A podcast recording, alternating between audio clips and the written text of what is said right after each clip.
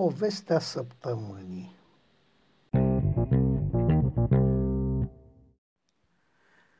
Zece. A opta poruncă Pe câmp era liniște. Când și când se auzeau niște gâze foșnind, păsări de noapte hrănindu-se cu ele, ori, pur și simplu, zgomotul câte unui șobolan de câmp ce trecea în goana mare de la o vizuină la alta. Toată ziua, oamenii cooperativei lucraseră din greu, sub soarele dogoritor și în praful asfixiant, la strângerea recoltei de grâu. După o iunie destul de rece și umed, luna iulie venise cu o caniculă îngrozitoare. Soarele era atât de orbitor încât nu puteai sta cu ochii deschiși normal, ci parcă erau toți chinezi, cu ochii mici. Un tractorist venise cu ideea, bună de altfel, să lucreze noaptea. Nu era nici atunci răcoare, dar diferența de 10 grade de la lumină la întuneric ar fi fost o binecuvântare. Inginerul șef însă s-a opus. Știa că în magazie nu are nici măcar un singur bec pentru farurile tractoarelor, iar când ceruse, de la centru, îi se răspunsese că agricultura se face pe lumină, deci nu-i trebuie faruri, adică nici becuri. Așa că au rămas să lucreze pe lumină, ziua, în căldura cea mai mare, Buletinele meteo anunțau 38 de grade, iar jurnalele de știri prezentau succesele oamenilor muncii. Nu vorbea nimeni despre cum dude motorul tractorului subține la 38 de grade la umbră, adică aproape 60 în plin soare, și cum simți că îți pleznește capul în cabina din tablă încinsă. Lasă că nici afară nu era mai bine. Și pământul dogorea, nu numai fiarele tractorului sau ale combinei, totul dogorea, mai ales după ce, cu câțiva ani în urmă, un tovarăș de la județ hotărâse că trebuie stăiate cele câteva pâlcuri de copaci răspândite pe câmp. Și că îngreunau lucrările că trebuia ocolite, că se pierdea recoltă. Nu puteai să-i spui că acolo îți mai puteai trage nițel sufletul. Of, că la umbra firava celor câțiva copaci era mult mai bine când mâncai ori trăgeai o țigară decât sub coviltirul nenorocit al organizării de la câmp. Nu puteai, pentru că tovarășul nu pricepe. Ba pricepea el, dar mai bine făcea pe prostul. Dădea ordin din birou, de la centru, de la umbra din județeana de partid. Nu știa cum este pe câmp. Fusese și în comuna vecină și ceruse același lucru, numai că secretarul de partid de acolo, care era și șeful CAP-ului, se făcuse că nu pricepe. Știa că prinde bine un petic de umbră și în plus își fac să socotea la bine. Ăsta de la partid nu trecea mai curând de o dată la doi ani printr-o comună, așa că până atunci, dacă nu era schimbat, probabil uita. Numai șeful de aici nu gândise așa și îi pusese pe oameni să taie copaci. Adevărat este că îi tăiase, dar nu scosese rădăcinile, așa că locul tot trebuia ocolit, dar nu se mai vedea de la distanță. Ne-ai făcut-o, șefule. Nu eu, mă, ăia de la partid au cerut așa. Și noi unde da mă, si mai ținea papa la răcoare, băi, șefule, nu i-ai întrebat? Și cu asta se terminase tot. Era prea cald chiar și pentru ceartă. Dar acum pe câmp era liniște. Se lăsase noaptea. Aerul părea la fel de fierbinte, în schimb se mai așezase praful la nenorocit, de ziceai că spune mâna la gură. Câmpul rămăsese după trecerea combinelor țepos ca un ariș speriat. Nu puteai merge fără să te rănești, trebuia să pășești așa mai târșit, că altfel călcai ca pe cuie de ziceai că ești fachir. Totuși, cine avea curaj își putea face loc pe pământ, călcând firele rămase de la seceriș, culcându-le în așa fel încât să obțină un ocol mic, numai al lui, iar dacă te întindeai pe spate în acest ocol, cerul îți lua ochii. Nu cum o făcea soarele ziua când nici nu puteai deschide bine ochii, nu, nici gând. Era un spectacol pe cinste această minune de boltă înstelată. Era o adevărată sărbătoare pentru ochi, mai ales că luna nu răsărise încă. Era toată acoperită cu luminițe albăstri ca niște bumbi lucitori, ce păreau reci, dar atrăgători, unii clipind, alții nu. Se vedeau pe cer și vulturul, și lebăda, și omul. Oamenii locului nu cunoșteau termenii astronomici moderni. Dar altfel, cerul nu avea pentru ei prea multe taine, spre deosebire de concetățenilor de la oraș. Pe aproape orice țăran era în stare să se arată ciobanul cu oile, dar câți orășeni școliți puteau indica, măcar aproximativ, unde se află constelația Inel din Lira, adică obiectul Mesie 57? Probabil că niciunul. Însă sufletele, sufletele ce se aflau în acel moment pe câmp, nu se găseau acolo pentru a admira cerul, și nici pentru a descoperi obiecte cerești. Unul cel puțin ieșise la vânătoare de avansare, așa îi spunea el. Plutonierul de miliție găsise de cuvință să boteze pânda la câmp astfel, vânătoare de avansare.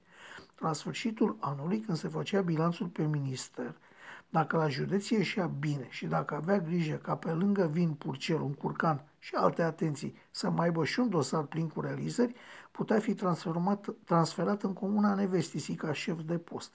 Șef de post. Asta visa de când intrase în miliție. Au vrut odată să-l trimită la oraș, la o secție. Era nevoie de oameni destoinici la pază și ordine și ce să spun, îl găsiseră pe el că era mai tânăr. Bine că s-a strecurat și a scăpat. Că bietul Gigu, Gigu, ăla cu care fusese coleg în școala de miliția de la Slatina și care s-a bucurat să plece la oraș și murea de foame și își blestema zilele. Așa e, cum îți așteni, așa dormi. Plutonierul stătea în continuare culcat pe burtă, la marginea câmpului.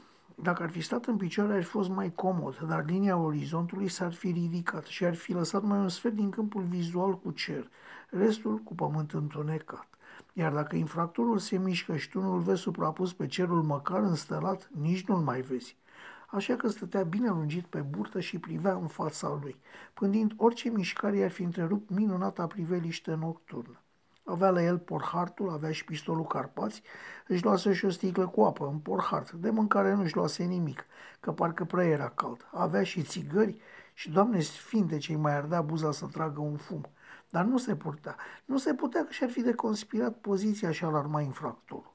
Pregătise pânda de cu ziua, împreună cu șeful de post din comună, cu plutonierul major, adică cu Neanicu. Neanicu era aproape ca un tată, mai în vârstă cu vreo 10 ani decât el, om așezat la casa lui chiar înstărit, cu un băiat la școala de la Băneasa și o fată ambițioasă care învăța pe brânci să se facă procuroare, Neanicu nu uita de subalternii lui și ajuta cât putea. Acum, el, Nelu, era cel mai mare în grad și șeful îl ajuta să prindă un loc de șef de post. Ehe, funcția asta era daur. Cine ajungea șef de post? Nici general nu mai vrea să ajungă. Păi casa era casă, masa era masă, vinișorul vinișor, țuiculița la fel. Să nu mai vorbim, că atunci când aveai nevoie, iute se făcea cloacă. Dar și șeful avea obligații. Nu era chiar de capul lui. În comuna lui trebuia să fie liniște fără certuri sau scandaluri sau omoruri.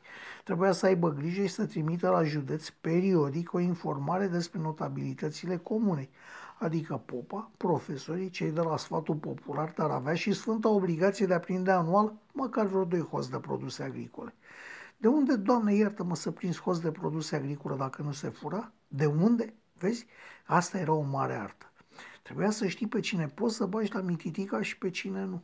Că uite așa, în comuna Nevestisii se liberase postul tocmai că unul pe care îl băgase șeful de post la pușcărie pentru niște porumb, când a auzit sentința, s-a jurat în gura mare că e nevinovat, dar că data viitoare când mai vine la judecată, sigur o să fie vinovat. Lumea s-a uitat lung la el, l-a ascultat, babele, că l-a judecat în stat să fie exemplu, au scuipat în sân, adică piei drace, și s-a uitat. Că te nu spune omul la spărare, din trei ani a făcut numai doi și câteva luni pentru bună purtare. Cum a venit acasă, a mâncat bine, a bătrână l-a așteptat ca un împărat. A dormit vreo două zile, după care, fără să spună ceva cuiva, a luat pe muțește o bută zdravănă și, fără să-l vadă cineva, a plecat la bufet. Aici era ceva lume, era și șeful de post. În sfârșit, ăsta când l-a văzut, i-a spus cam așa. A ieșit, bă? Am ieșit. Vezi de acum înainte să fii cu minte, să nu mai furi, să nu mai bei, nu băuți în viața lui, că nu-i pria.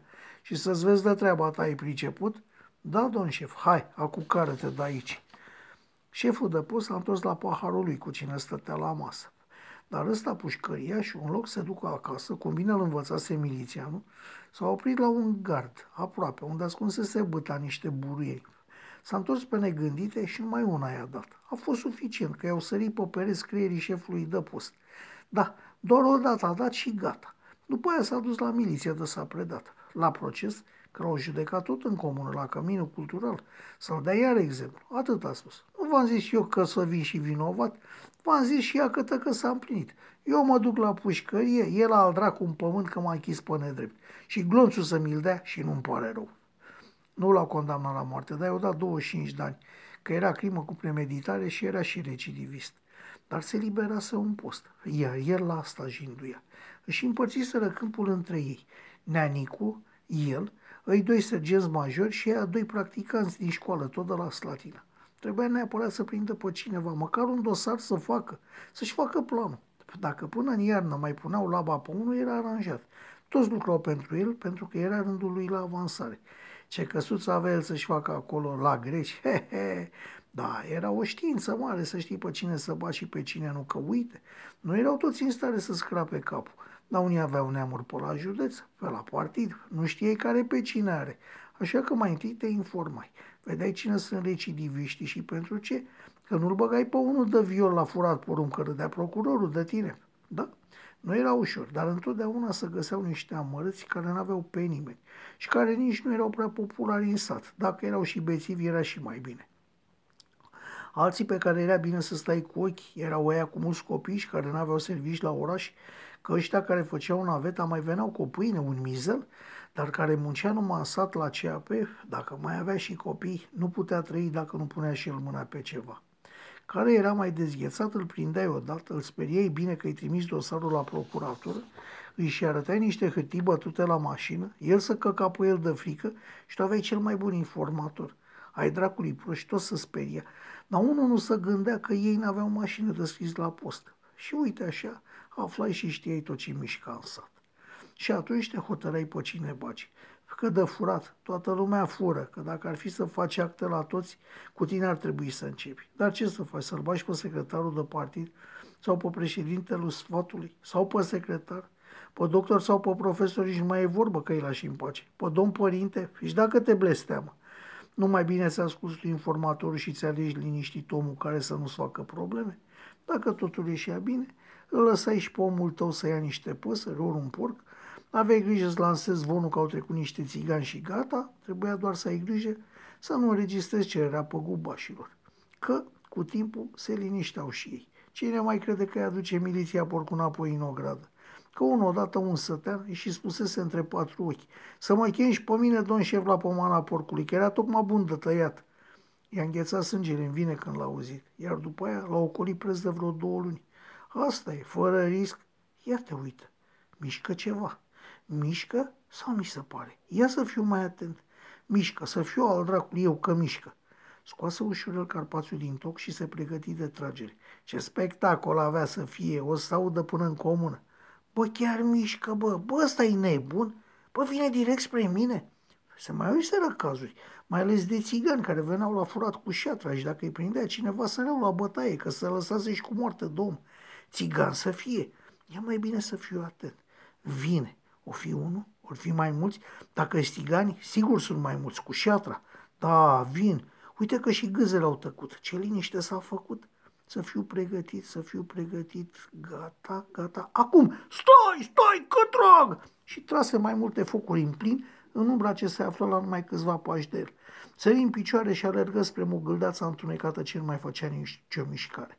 Să-i pun cătușele. Ajunse. Era un bărbat și îl întoarse cu fața în sus. Era neanicu.